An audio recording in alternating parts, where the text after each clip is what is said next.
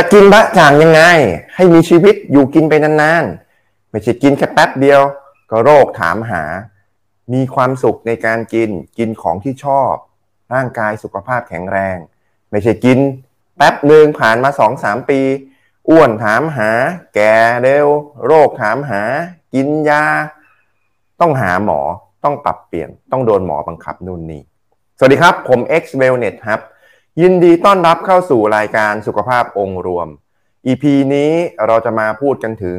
3 เทคนิคในการกินบะจ่างบะจ่าง แล้วแต่คนออกเสียงนะครับ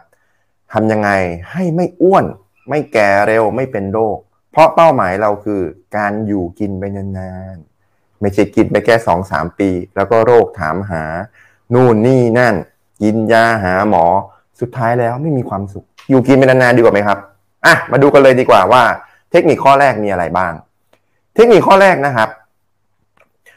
ในบะจ่างเนี่ยมีส่วนผสมหลักก็คือข้าวเหนียวข้าวเหนียวเนี่ยมีค่าดัชนีน้ำตาลนะครับ หรือว่าค่า glycemic index เท่ากับ 98 เต็มร้อยนะครับ ค่านี้แสดงว่าอะไรครับ โอ้โห เกือบเต็ม max เลย คือแย่ไม่คิดเรียกว่าอะไร เสี่ยงมากครับ มีความเสี่ยงสูงมากในการที่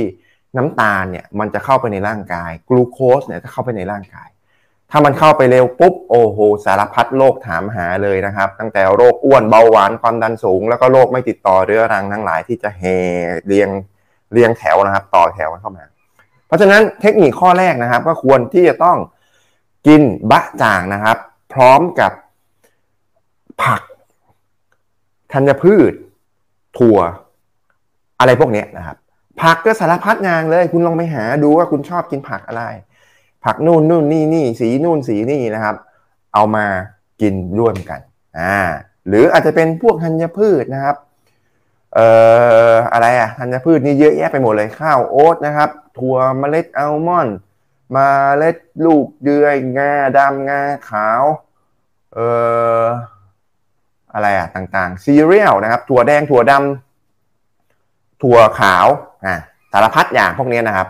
เยอะแยะไปหมดเลยคือจริงมันเยอะมากนะแต่ผมนึกไม่ทันอะกินพวกนี้ไปพร้อมกับบะจ่าง จะทำให้แทนที่นะครับไอ้ไอ้ความร้ายแรงความอันตรายของมันเนี่ยจะสูงปี๊กขนาดนี้ใช่ไหมมันก็ลดลงมาสักครึ่งหนึ่งอ่ามันก็ทำให้ชะลอความเร็วในการดูดซึมน้ำตาลเนี่ยเข้าไปในร่างกายนะอันนี้คือข้อที่หนึ่งนะครับ ก่อนที่ไปดูข้อสองนะครับสำหรับท่านไหนนะครับที่มีปัญหาเอ่อลำไส้อะครับชอบมีปัญหาแบบโอ้เดี๋ยวท้องผูกเดี๋ยวท้องเสียนะครับ ลองรับประทานอาหารเสริมกูดกัดดูนะครับ แล้วคุณจะแปลกใจกับผลลัพธ์ที่เกิดขึ้นอะมาดูข้อ2กันดีกว่า ข้อ2นะครับ ในส่วนประกอบที่เป็นส่วนประกอบรองลงมานะครับ คือไม่น้อยเลยแหละ ของบะจ่างก็คือน้ำมันพืช ถ้าคุณคุณลองไป Google ดูนะเซิร์ชหาวิธีการวิธีการทำนะครับ ส่วนผสมวิธีการทำในการทำบะจางเนี่ยโอ้โหผมผมไล่ดูเฉพาะหน้าแรกนะน้ำมันพืชทั้งนั้นที่เขาสอนสอนที่เขาแบ่ง ที่เขาบอกกันมา มันอาจจะเป็นสูตรก็ได้นะ อันนี้ผมไม่รู้นะ แต่มุมมองในมุมมองของวิทยาศาสตร์การแพทย์นะครับ น้ำมันพืชเนี่ยมีส่วนผสมหลักเลยนะครับ ส่วนผสมเยอะเลยก็คือ น้ำมัน ไขมันโอเมก้าหกอ่าเอาเป็นว่าฟังวางไว้มันเป็นภาษาวิทยาศาสตร์ น้ำมันชนิดนี้เนี่ยมันมีเอ่อเป็นส่วนเขาเรียกอะไรเป็นเป็นน้ำมันที่ร่างกายต้องการอะขาดไม่ได้ แต่ประเด็นคือผลข้างเคียงของการที่เรากินเข้าไปเนี่ย คือร่างกายต้องการใช่ไหมปุ๊บแต่มันมีอีกมุมหนึ่งที่มันซ่อนอยู่ก็คือว่ามันจะคอยกระตุ้นการอักเสบอ่านึกภาพไม่ออกนะ นึกภาพตามนะครับ ถ้าเกิดท่านไหนที่นึกภาพไม่ออก คือมันจำเป็นแหละ คือร่างกายต้องกินถ้าขาดไม่ได้ แต่อีกมุมนึงก็คือ มันจะคอยเอาเหมือนเอาเข็มอะเอาเข็มไปแทง แทงตรงนู้นแทงตรงนี้ อุ้ยอุ้ยอุ้ยอุ้ยแทงก้นแทงขาแทงแขนแทงนู่นแทงนี่แทงตาแทงอะไร มันก็คือไปการกระตุ้นอักเสบ เพราะฉะนั้นถ้าเกิดว่าการได้รับมากเกินไปเนี่ย มันก็จะเป็นส่วนหนึ่งนะครับที่เพิ่มโอกาสในการเป็นโรคไม่ติดต่อเรื้อรังทั้งหลาย ซึ่งทุกวันนี้มันเป็นกันอยู่แล้วอะ มันเป็นโรคพวกนี้อยู่แล้วนะครับ เทคนิควิธีการก็คือ อ่า ในเมื่อในส่วนผสมพวกนี้ใช่ไหมมันมีน้ำมันพืชอะนอกนอกนอกจากในน้ำมันพืชที่อยู่ในข้าวแล้วนะครับ มันยังมีหมูที่ใส่เข้าไปใช่ไหมครับ กุนเชียงอ่าอันนี้แล้วแต่เทคนิคนะ บางอันก็ใส่หมูสามชั้นเขาจะใส่หมูแดงหมูอะไรเงี้ยหมูกรอบหรืออะไรเงี้ยหรือใส่กุนเชียง ซึ่งพวกนี้มันก็จะมีไขมันโอเมก้า 6 เหมือนกันอ่าเพราะฉะนั้นเทคนิคข้อที่ 2 ก็คือ คุณจะต้องเอา น้ำมันที่มีโอเมก้า 3 เข้าไปยับยั้งอ่าพอคุณกินอันนี้ใช่ไหมมันเข้าไปกระตุ้นใช่ไหมอันนี้เข้าไปเหมือนเป็นเครื่องเกาะเอาไปแทนที่เข็มจะแทงก็มีเอ้ยเอานี้ไปแทงหาอะไรมาแทงแทนอ่าประมาณนี้นะ เปรียบเทียบให้เห็นภาพง่ายๆ ซึ่งโอเมก้าสามมันมีอยู่ในไหนบ้าง ถ้าอยากจะ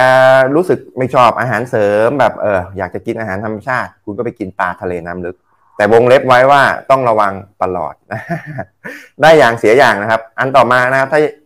ง่าย ๆ รับประทานอาหารเสริมนะครับ ก็หาน้ำมันปลา หรือบางคนเอออยากจะกินเป็นแบบกลัวแบบไม่เขาเรียกอะไรมีทัศนคติลบๆกับพวกอาหารเสริมที่มันใส่บรรจุกระปุกใช่ไหมคุณอยากกินเป็นขวดคุณไปซื้อน้ำมันเมล็ดแฟลกซ์น้ำมันงาขี้ม้อนมา ซึ่งต้องระมัดระวังนะครับการเก็บอันนี้ขอไม่พูดถึงแล้วกัน เอาว่าถ้าเกิดคุณเก็บไปโดนแสงโดนความร้อนไอ้พวกนี้ก็ตายหมดตายเกลี้ยงนะฮะก็อันนี้ก็คือเทคนิคข้อที่ 2 คือเอาโอเมก้า3มายับยั้งส่วนที่เป็นส่วนประกอบรองนะครับลงมาของบัตจ่างมาดูเทคนิคข้อที่ 3 นะครับ คือคุณต้องหยุดกินอะคือกินให้อิ่มเลยนะไม่ใช่ไม่กินอิ่มกินมากจางให้มีความสุขอ่าพอกินเสร็จแล้วปุ๊บหยุดหยุดหยุดกิน หยุดกินบ้างทุกสิ่งทุกอย่างนะครับ คุณนึกภาพนะ ร่างกายคนเรามันคือมันคือเหมือนเหมือนกล่องกล่องหนึ่งอะ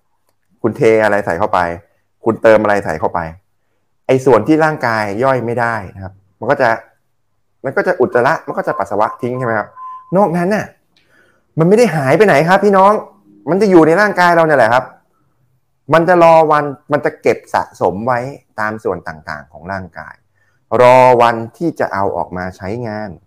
ช่วงเวลาที่คุณกินอาหารนะครับ ไม่ว่าจะกินอะไรก็แล้วแต่ ร่างกายจะเอาพลังงานนะครับ จากในอาหารที่คุณกินไปใช้งาน